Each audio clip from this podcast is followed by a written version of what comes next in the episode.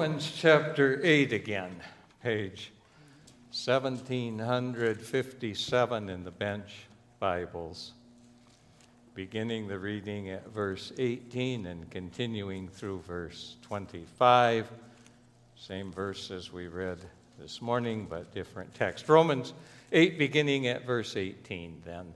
I consider that our present sufferings are not worth comparing with the glory that will be revealed in us. The creation waits in eager expectation for the sons of God to be revealed.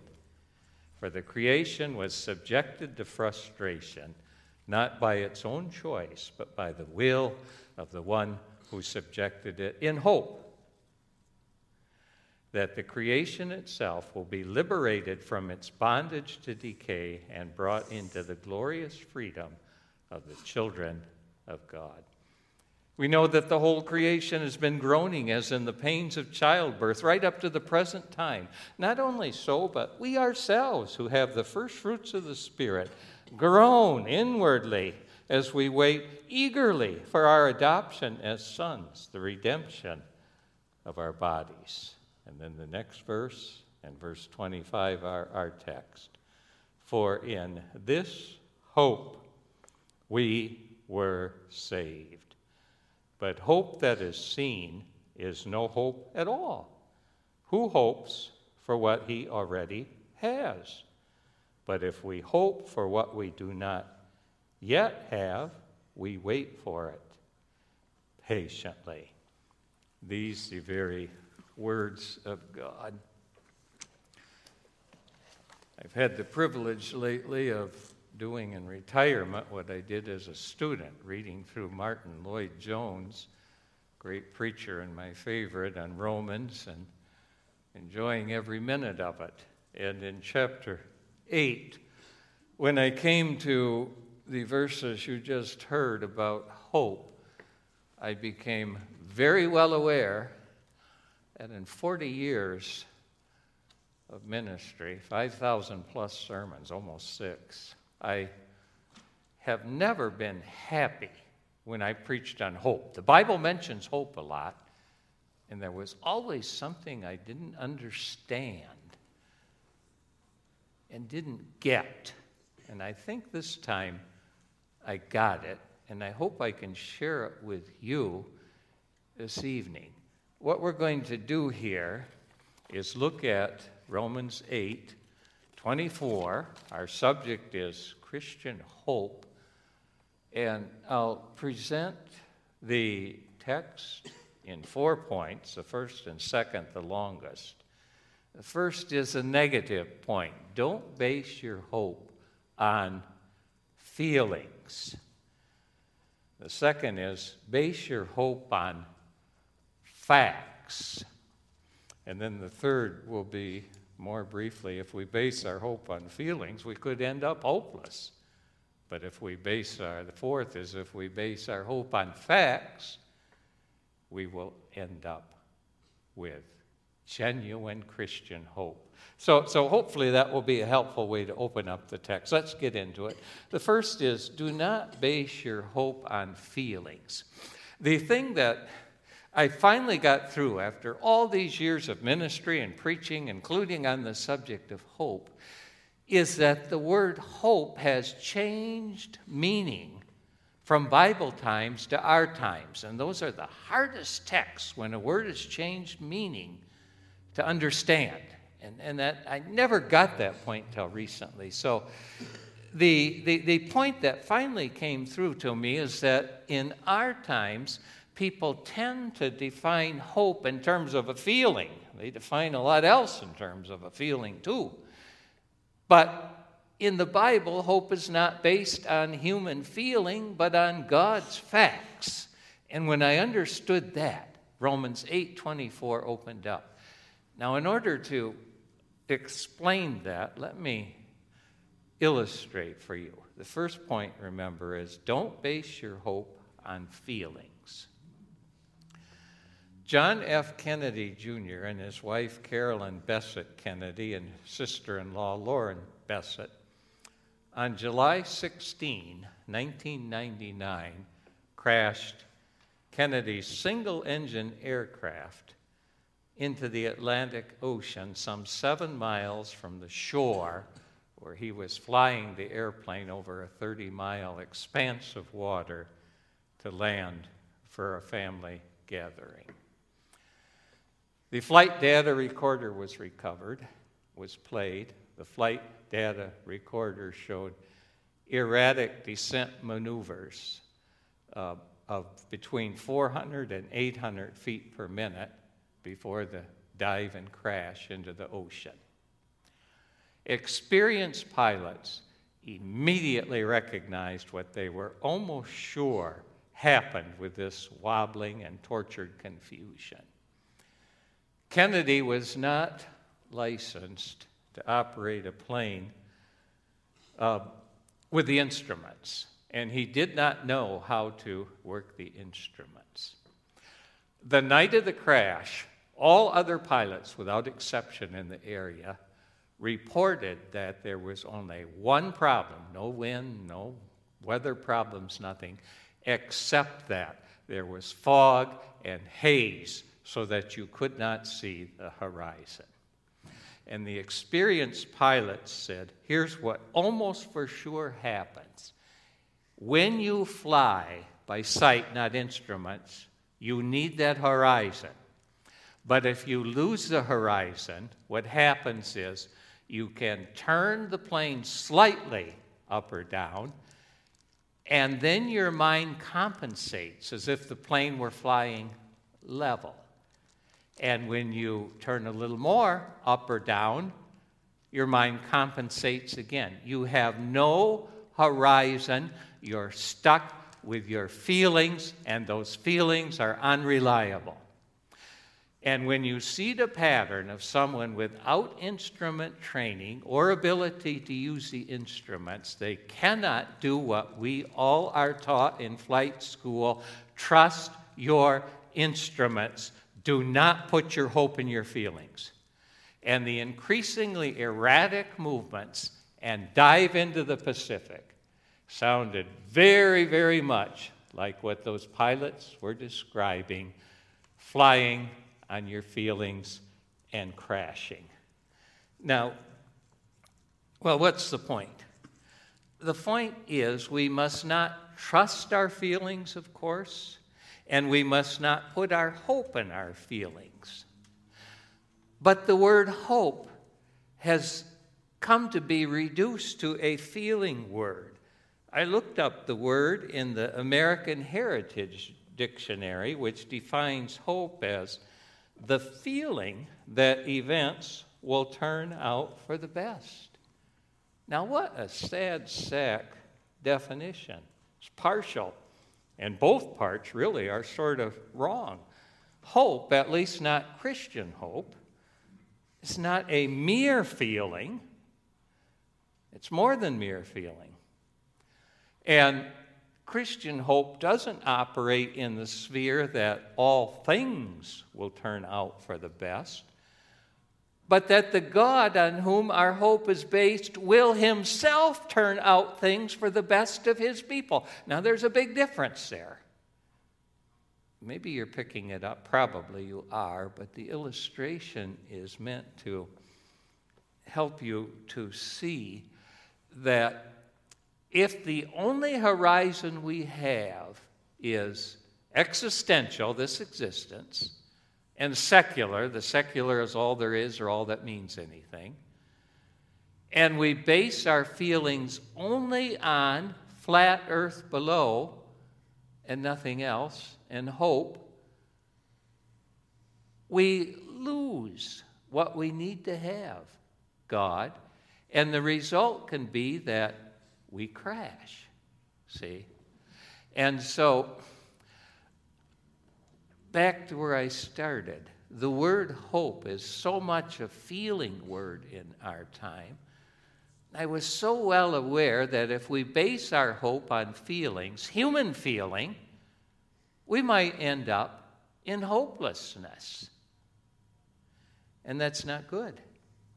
So, realizing that much, I read Romans 8, verse 24 again, and focused on that word hope and Christian hope.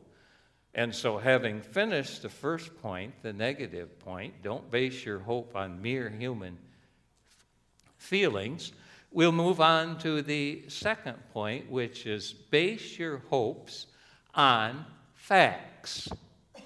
Now listen again to Romans 8:24. These words. For in this hope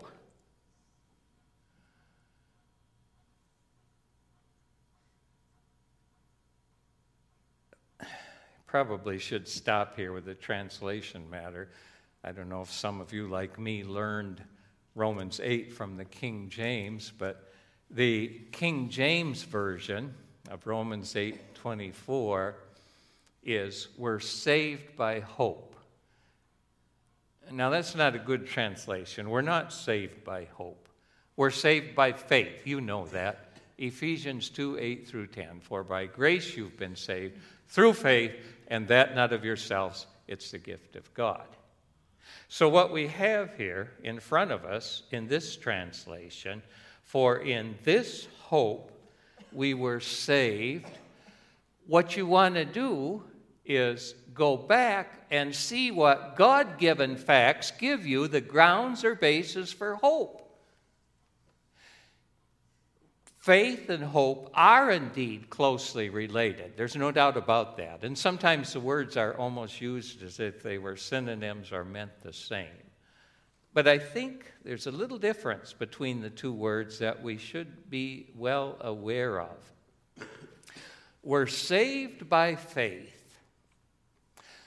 and our faith gives us a good basis for hope. So that if we have salvation, well, let's start with the negative. If we don't have salvation by faith, we have no good basis for our hope, including a feeling of hope. But if we have faith, we have a good basis for hope. We have every reason, we who have faith, to live every single day with hope. You can have hope, Christian. I think that's the overall meaning of Romans 8, verse 24. Now, looking at the text again, at a couple of the words here, I read, For in this hope we're saved. What hope? This points to exactly the things that were being talked about in the preceding verses. Heaven ahead, now, we talked about all of that this morning, so I'll leave it go, other than to come back to it in a minute. But the apostle is giving facts in Romans 8 18 to 25 and saying these facts give us good reason for hope. Not our feelings, but these facts. Now, let me try to work that out a little bit if I can. What are the facts? Try four of them.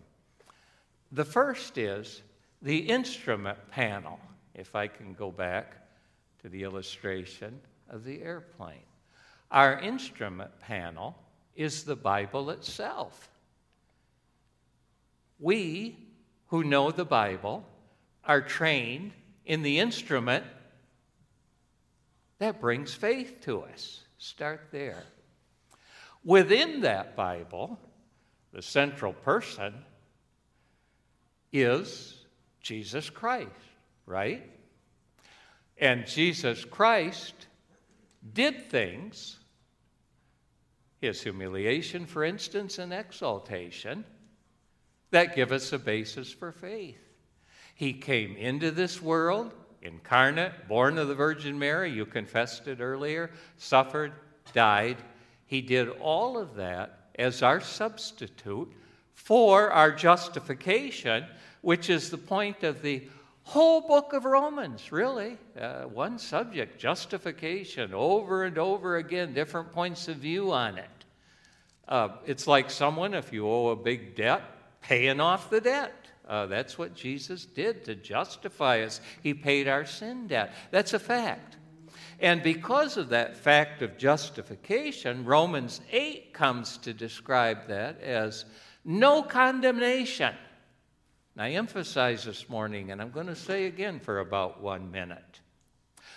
No one can condemn you if Christ justified you, not the devil or the demons, in spite of all of their schemes, gimmicks, and whatever they might try to use.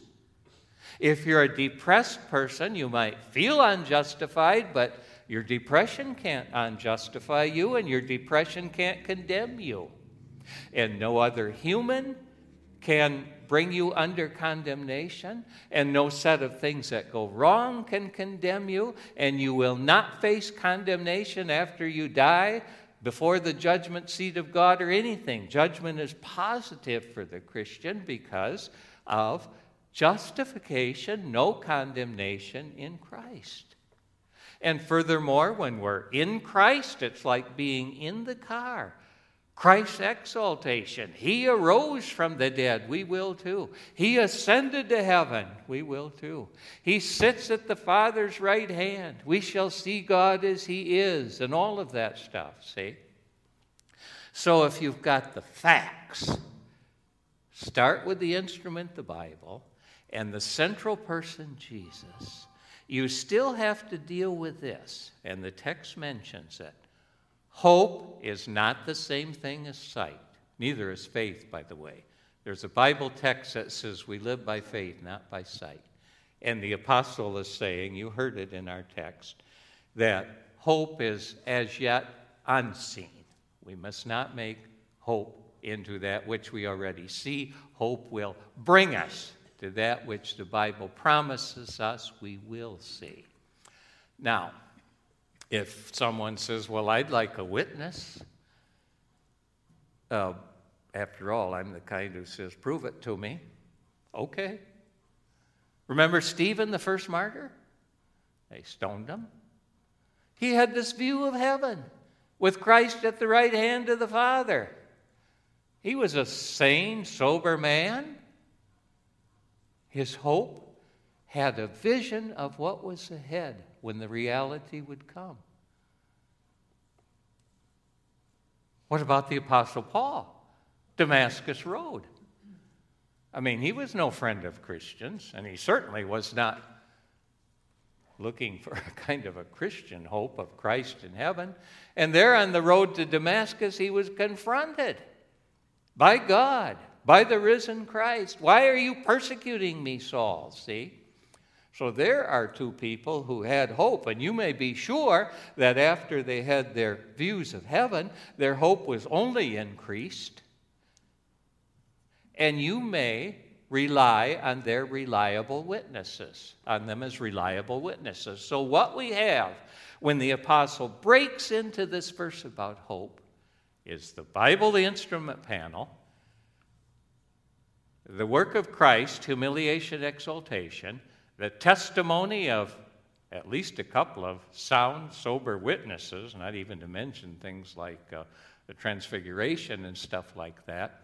And then in Romans 8, you have the apostle at the beginning of the chapter saying, No condemnation to God's people forever and ever. And then in verse 2, the apostle goes into the Holy Spirit, and 10 great works the Holy Spirit does. Hope here is number nine. And just before going on the subject of hope, the apostle told us what we looked at this morning, and that was heaven ahead, where we'll be with people in a wonderful place with many perfections, and even praise the God whom we'll have a vision of.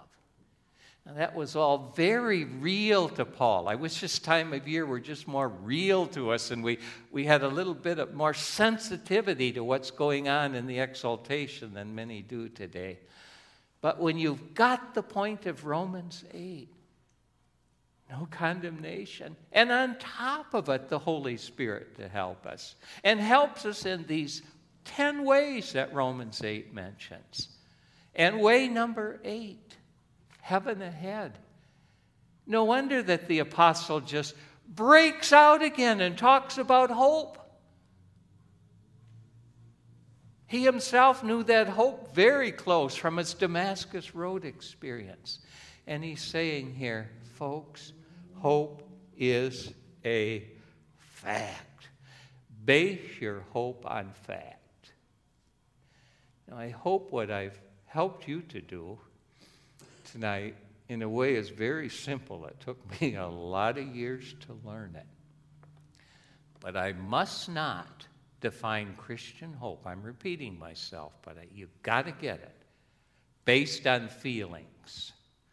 I must base my hope on facts. And when I base my hope on facts, then things are in place for me to have hope for today, hope for tomorrow, hope for every day ahead in my life, and also the hope of heaven. Now, go on to point three with me a minute. If we base our hope more on feelings, we can actually end up hopeless.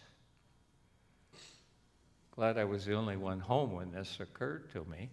But the word hope today, I mean, I, I said it right out loud. Today, the word hope means hopeless. Would have sounded like I was I don't know, a little bit uh, touched or something, but I did say that out loud because it was something that finally got through to me. If we base our hope on mere feeling, we could very well end up hopeless. What do I mean by that? What might happen when we base our hope on feeling is that we might have a false hope that leaves us hapless, helpless, and hopeless, and even worse, heavenless. Hope based on feeling is not the same thing as Christian hope. Here's what I mean by that. There is all around us what I would call a pseudo Christianity. I've dealt with it often. People say things like, God approves my quitting church. God approves my worshiping on the golf course on Sunday. Both of those contradict what the Bible says. It's feeling based hope, based on someone's opinion. I've heard things like, God wants to make me happy, healthy, and wealthy. Well, wonderful. But He doesn't always do so. And if your feeling of hope is God will make me happy and tragedy comes, that's not Christian hope. And if your feeling of hope is, I will become wealthy, and that doesn't happen, hope can turn to hopelessness. And if you reject God and say, well, I'm going to just have hope, and that will lead me to be whatever I want, you might not even end up in heaven. There's a kind of, what can I call it, pseudo Christianity or psychological Christianity. I think positively. I can do. I talked to you about that once. Norman Vincent Peale, best selling book in the 50s, Power of Positive Thinking. The essence of Peale was knock the tea off the can't. I can. And I'll be the first to say we need those kind of positive thinkers in our church. I hope you are one. But mere positive thinking isn't the same thing as Christianity, and it isn't a good basis for hope. Um, you just get Pollyanna kind of optimism, wishful thinking, even guesses everything will work out good. And so that's why I say that hope based on mere feeling can lead to false hope and lead you to be hapless, helpless, hopeless, and even if you're a non Christian, heavenless. That dictionary definition of hope, a feeling that all will end well. You sense what a weak, weak definition that is of hope, and yet how prevalent that thinking is in our times. And so that leads me to the fourth and last point that I would like to make, and that's that hope based on facts. That's Christian hope. Hope based on facts leads to real hope, not pseudo hope, but real hope, and results in you leading a life that can be happy and helped and full of hope as you're heavenward bound. Let me take just a couple of minutes. Oh, got, got the minutes tonight. Let me take a couple of minutes to try to uh, elaborate on that a little bit. Hope based on facts, biblical facts, can lead to real hope and leave you happy, helped, hopeful, and heaven bound. The apostle in Romans 8 again, if we can go back there to our verse, says, well, verse 25 adds a thought we'll only touch on briefly. But if we hope for that which we do not yet have, remember that hope is not the same thing as sight, neither is faith. If we hope for that which we do not yet have, we wait for it patiently. That means that with fact based Christian hope, you can wait, and even wait through hard times and down times. You can wait for the time when your hope will become sight. And not only can you wait, you can wait patiently In Romans 8, the Apostle Paul, after he mentions hope, he goes from these facts about heaven ahead to hope. We can have hope. And then what he's saying to us is hope as you wait, and hope in patience. And then the next thought, if I can lead you forward, many of you know Romans 8, is that the Apostle Paul mentions again the Holy Spirit, the tenth and last thing he does for us, and that's a rather incredible thing. So here we are, waiting in hope, patiently. And then the apostle adds, the Spirit, this is verse 26, helps us in our weakness. We can have hope even in weakness. We don't know what we ought to pray for. Our prayers are inadequate in many ways, in other words. But the Spirit Himself intercedes for us with groanings that words cannot express. And so, as we wait patiently and hope, we have a God in heaven who sends out His Holy Spirit. This morning we mentioned the Holy Spirit is activated on our behalf. And that spirit goes out from the throne where we have Father and Son and returns to the throne with our prayers made more perfect and presentable and proper to God and serves us as well as serves Father and Son. What a wonderful thing. Now, life is not going to be easy all of the time. But if your hope is based on facts and you understand the apostles' way of arguing here in Romans 8 from facts to hope to God's help. What a wonderful thing it is, and what a wonderful encouragement to us to hope. And then, not only so, after the apostle mentions that the Holy Spirit helps us in our prayer lives, he goes on to that great statement, and we know that in all things God works for the good of those who love him, who've been called according to his purpose. That's the conclusion of the 10 works of the Holy Spirit. And then the apostle goes on with seven applications in question form that we won't go into. But the great statement in those applications I would give you tonight is that, um, yeah, let me look it up to get it word for word here. Romans 8 at the end here. Um, let's see.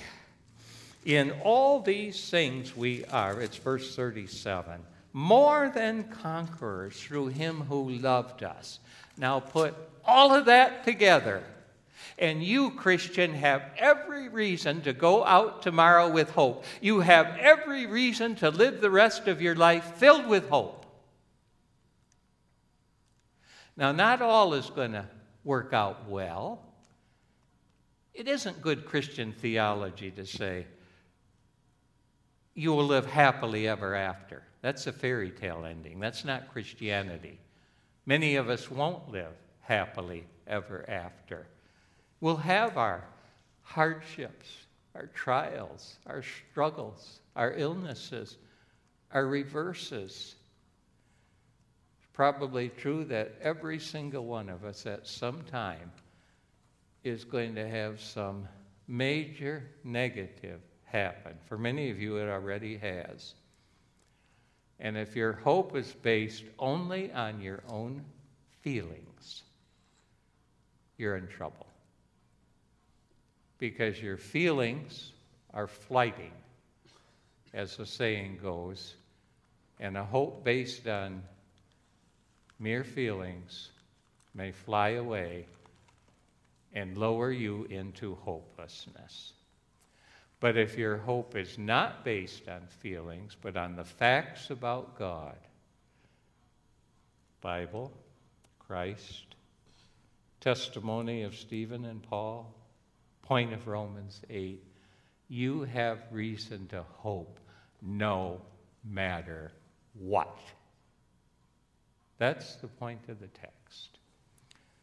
And so I want to say to you tonight, Christian, in conclusion, and I'll conclude with this.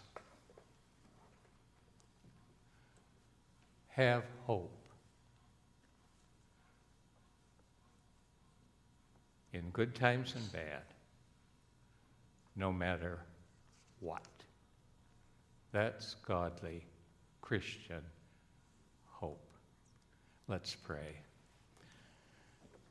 Our God and Father in heaven, Thank you for Romans 8, where the apostle just moves forward with everything the Holy Spirit does for your people,